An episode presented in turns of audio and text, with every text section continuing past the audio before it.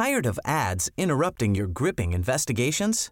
Good news. Ad-free listening is available on Amazon Music for all the music plus top podcasts included with your Prime membership.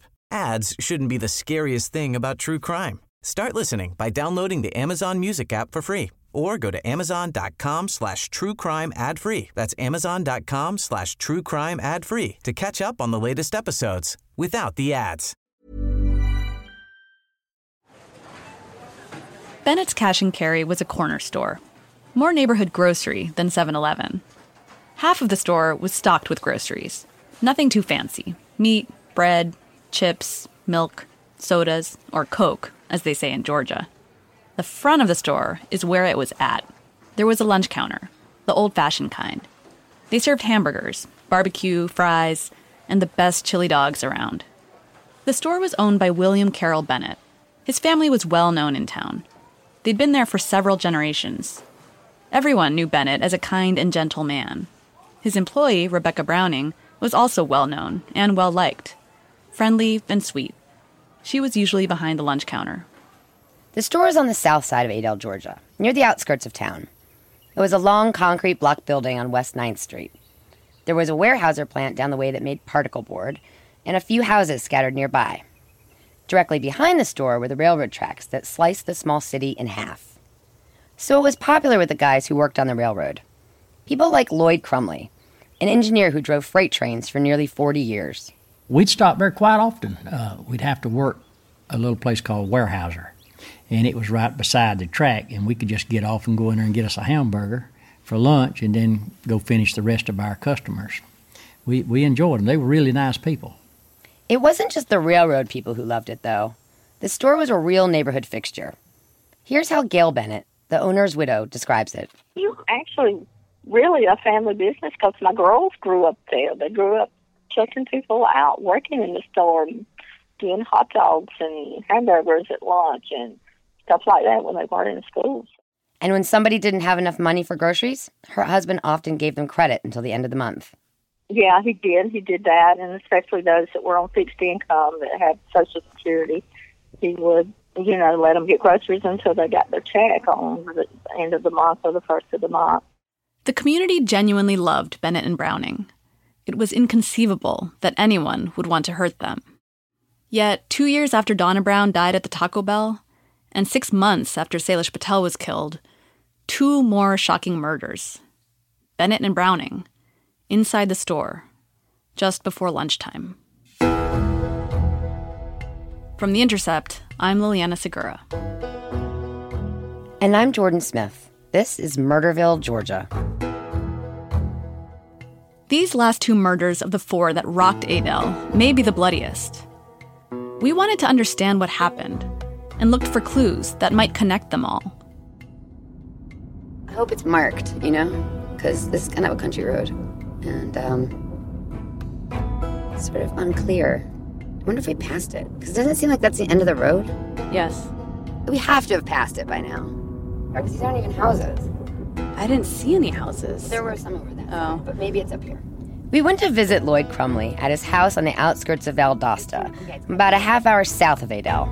It's a tidy white house set far back from a secluded country road.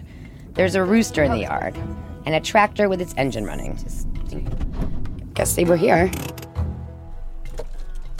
Okay, well.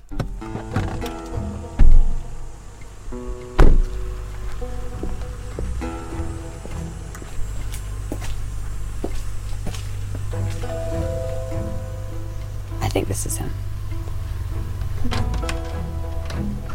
Mr. Crumley? up to the back door. Hey, oh, I don't know. I don't even know. Sorry. I'm Jordan. Nice to meet you. And this is my colleague Liliana. Liliana. Yeah, I thought you'd pull up around here like most people do. Well, I didn't even know if we were at the right house. Crumley's retired now, but he still drives a train. Sometimes. For the smaller railroad operators. We sat with him on a brown leather sofa in his airy, light filled living room. And he told us what happened the day William Bennett and Rebecca Browning were killed. It was a Friday. Crumley was working with a brakeman named Corbett Bellflower, the man he and everybody else calls cornbread, and a conductor named Wayne Peters. The three of them worked together for years.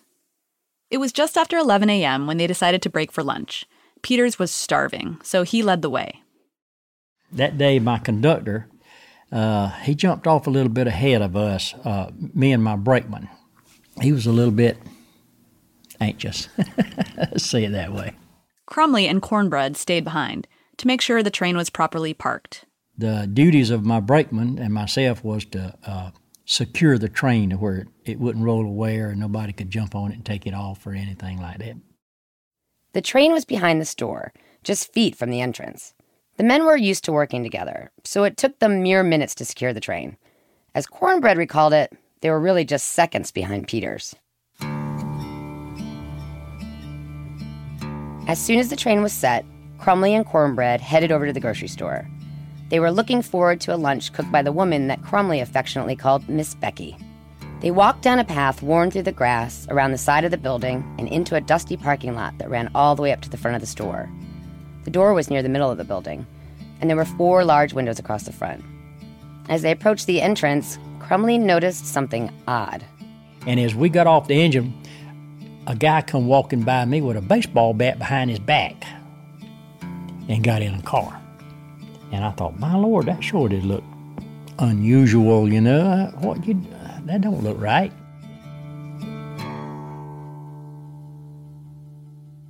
The man was black, 20 something, nearly six feet tall, more than 200 pounds, short hair. He was wearing dark blue pants. The bat seemed to have some kind of stains on it. It looked suspicious. Crumley filed it away in his head, but kept going, the way you do with something that seems kind of strange. The man walked toward a blue car parked diagonally right in front of the store. Crumley and Cornbread kept walking towards the grocery. Crumley got there first and reached for the door. And then my brakeman and myself, we went in and went to open the door, and this black guy was holding the cash register in the door. And I reached to open the door for somebody coming out. And then I looked and I said, he had a big cash register in his hands. A man carrying a great big electric cash register with the cord dangling from the back. He was a big guy, also black, wearing a hockey jersey and white Nikes. There were small red spots on them. He burst through the door. I said, Hey, bud, what you doing with the cash register? And so he threw the cash register and knocked me down with the cash register. Crumley threw his arms up to try to catch it. I caught it with my hands as it come to me, and it didn't really hurt me at all. I just fell backwards because it's pretty heavy. A cash register is pretty large, you know. And he had it in his own. He just went, yeah, and just, you know, screamed at me and threw it at me because I said, boy, what are you doing with that cash register? And he didn't like what I said. so he knocked me down with it. Crumley quickly scrambled to his feet. The man who had thrown the cash register ran toward the blue car. The man with the bat was already inside it, sitting in the passenger seat. And the other guy with me went to grab him. Cornbread. He's a big old feller, the feller that was with me, big old guy. Crumley thought we might want to talk to Cornbread to hear his version of the events of that day. He offered to call him for us. Cornbread, what are you doing, feller? Working. Look him. You remember when uh, the Bennett store got robbed and them two people got killed. Me and you went in there. You remember all of that? Uh oh, I called Conrad. I'm sorry. I'm trying to get a hold of cornbread. I, I dialed the wrong number, Conrad. I'm sorry. Yeah, all right. you you Conrad instead of cornbread. All right. Let me dial the right number this time. Excuse me, buddy. all right, bye. He tried again. Uh, let me try to find cornbread instead of Conrad. oh my goodness, what did I do that for? Good gracious. Now, see, cornbread is the next one down under Conrad, and I I hit the wrong button there. I might not can get it. He's an engineer on the railroad now. He may be on the railroad. If he is, he can't answer. Hey, feller, what you up to? You are? Well, Lord help. Let me run something by you. You remember that Browning guy where me and you went in the restaurant, uh, the little store there, and he'd kill them people? Yeah. Uh, there's two ladies that's uh, reviewing that and wanting to talk to people about it nowadays. Would you be willing to talk to someone about it? suppose I hand you them my phone and let you talk to them and, and you give them the information. Will that be all right? Are you sure? All right. Okay. Hello? Is this Mr. Bellflower, correct? Yeah. My name is Jordan Smith, and I'm working. We didn't have a good way to record what Cornbread told us, but it corroborated Crumley's story. Cornbread wasn't able to catch the man with the cash register before he got behind the wheel of the blue car. He tore out of the parking lot, churning up dirt, speeding off to the west, toward the Weyerhaeuser plant. Crumley and Cornbread jumped into action. Crumley pulled a pen from his shirt pocket and quickly jotted down the license plate number. Crumley then turned back to the store. He knew his conductor, Wayne Peters, was already inside. Cornbread noticed that Peters' baseball cap was caught in the door. Uh, I opened the door and looked in the door. Peters was on the floor. My conductor was laying on the ground over there just bleeding. He had been hit in the head. His scalp was peeled back near his ear. There was a lot of blood. Crumley was horrified. I tell you, it's shocking to see something like that, to see that much blood on the ground. I didn't know people would bleed that much. Amazingly, Peters was alive. But he was hurt pretty bad. He had a big place on the back of his head that the hide was peeled over on his head, you know. But uh, when I walked over and, and went to pick him up, he was alive. He wasn't dead. William Carroll Bennett, the owner of the store, was also on the floor, near the meat counter. And then I walked on in and I found Mr. Bennett laying in the middle with a big puddle of blood. His whole head was bashed in. The pool of blood extended from his head to his waist. His legs were straight out and his hands were up by his face. There was blood on the ceiling and on the counter, and a space in the blood to his left, where his assailant had been standing. On the floor, there were bits of skull and scalp with the hair still attached. Rebecca Browning, the woman who worked for Mr. Bennett, had also been viciously attacked. There was blood spatter on the lunch counter near a partially eaten sandwich and a cup of tea. Browning's purse was next to it. There was $2.19 inside. Dark hair was stuck to the blood. A pair of dentures were found on the floor near her body, which was also drenched in blood. And then the lady that done the little cooking, she was over to my right. I could see her too. She was tried to get up under the counter, but he had killed her too. Bennett and Browning each died of blunt force injuries to the head, injuries consistent with a baseball bat. Only Peters survived the attack. Yeah, I was very surprised that Wayne was still alive. So I drug him to the door and put my handkerchief over, you know, the back of his head and all that, and just held him, and had uh, dialed nine one one, and had talked to them, and tell, was telling them what was going on, and uh, of course they got there in just a few minutes, the police and the ambulance both. Crumley's call came in at 11:12 a.m. The Adel cops arrived soon after. And they called in the Georgia Bureau of Investigation, the GBI, to take over. They did that anytime there was a big case to solve. Jamie Steinberg, the GBI agent who investigated Donna Brown's murder, would take the lead.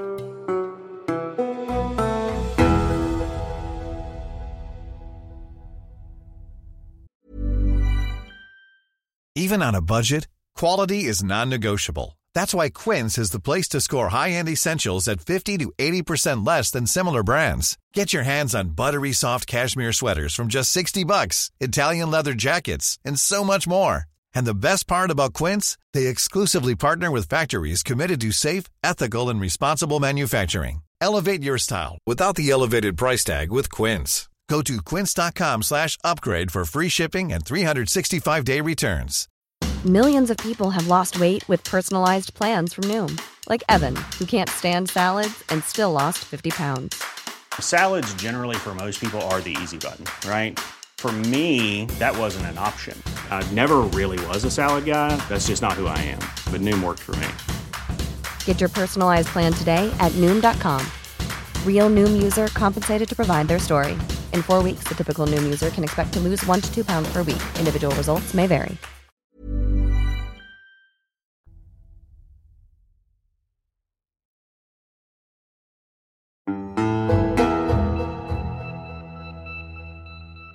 The Bennett family, which owned the grocery, had deep roots in Adel. Bennett's widow, Gail, told us it wasn't just his daughters who had sold hot dogs there in the summer. Uh, my husband was raised there. I was raised not far from there in a little town in Nashville. So, yeah, the Bennett's have been there for several generations. They had owned the store for about a dozen years. Bennett's brother, Daryl, also owned a store, which he'd had for almost 20 years. Daryl told the Adel News Tribune that running a country store is a good, clean way to make a living. You have to have it in your blood.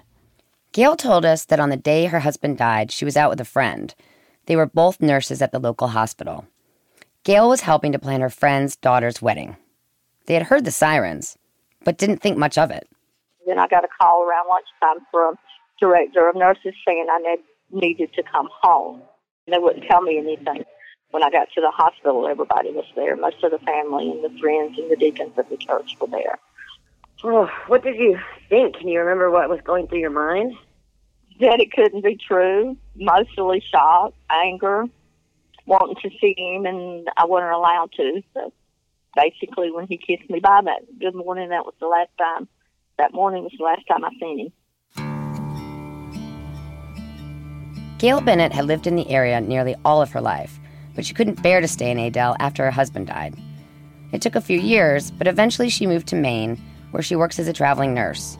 She's on the road a lot and hard to reach, but we caught her on the phone one day. She told us about meeting her husband when she was 16 and he was 18. Back then, we just rode around town and we met and started dating. And we went out on a double date to start with, and then we started dating and ended up getting married. They got married in 1973. His obituary said that he was an Army veteran and the Sunday school superintendent at his church. They had kids and grandkids. We had three girls, and he got to see three of the grandchildren. He didn't get to see all of the grandchildren. She remembers her husband fondly.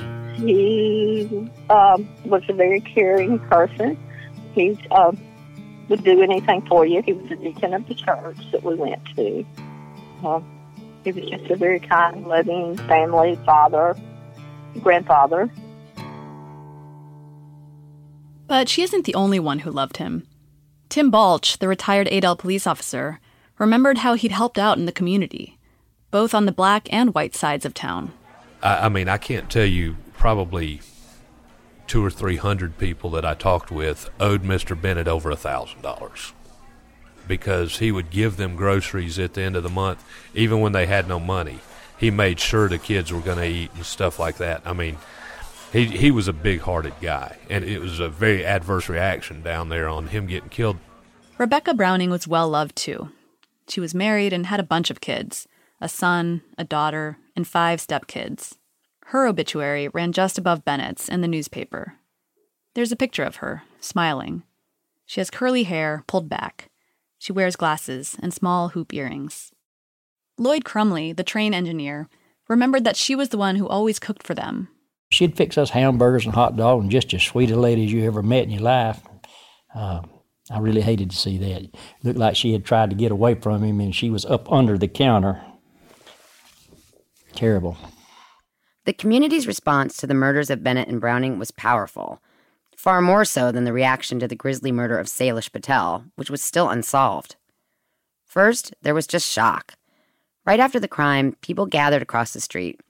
They saw paramedics attend to Wayne Peters and watched the police put up yellow crime scene tape. Then there was an outpouring of support flowers and cards and remembrances in the Adel News Tribune, and lots and lots of prayers. By the end of the year, the Bennett family had bought an ad in the paper to show the family's gratitude. Words of thanks could never start to express the love we felt from this community at the time of the death of our loved one, it read. May God bless you, the family of Carroll Bennett. The investigation into this murder started out on much stronger footing, certainly compared to the murders of Salish Patel and Donna Brown. This was mostly thanks to the quick thinking of Lloyd Crumley as he watched the men speed off. They drove a blue Cadillac with the muffler hanging low.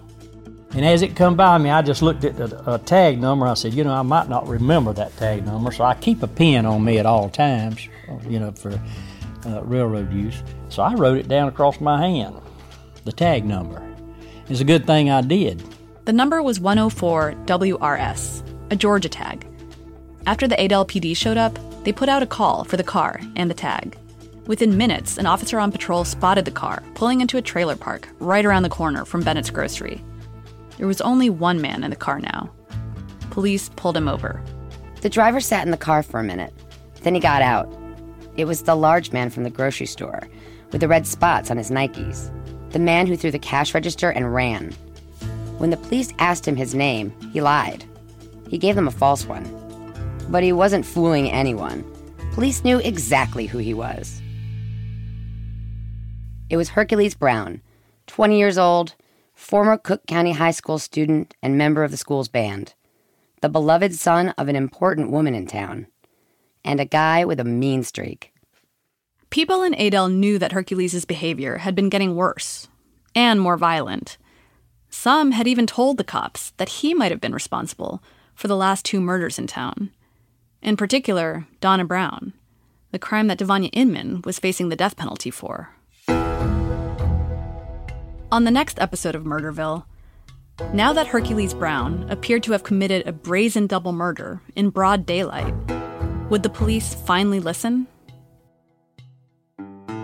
Murderville, Georgia is a production of The Intercept and Topic Studios.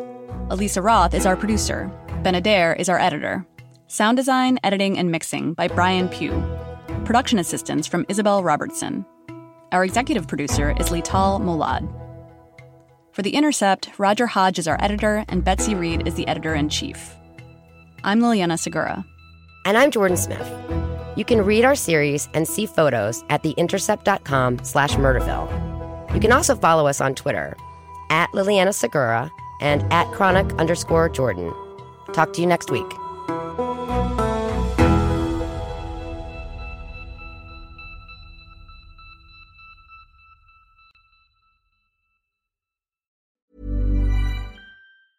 Tired of ads interrupting your gripping investigations? Good news. Ad-free listening is available on Amazon Music for all the music plus top podcasts included with your Prime membership. Ads shouldn't be the scariest thing about true crime. Start listening by downloading the Amazon Music app for free or go to amazon.com slash true crime ad free. That's amazon.com slash true crime ad free to catch up on the latest episodes without the ads.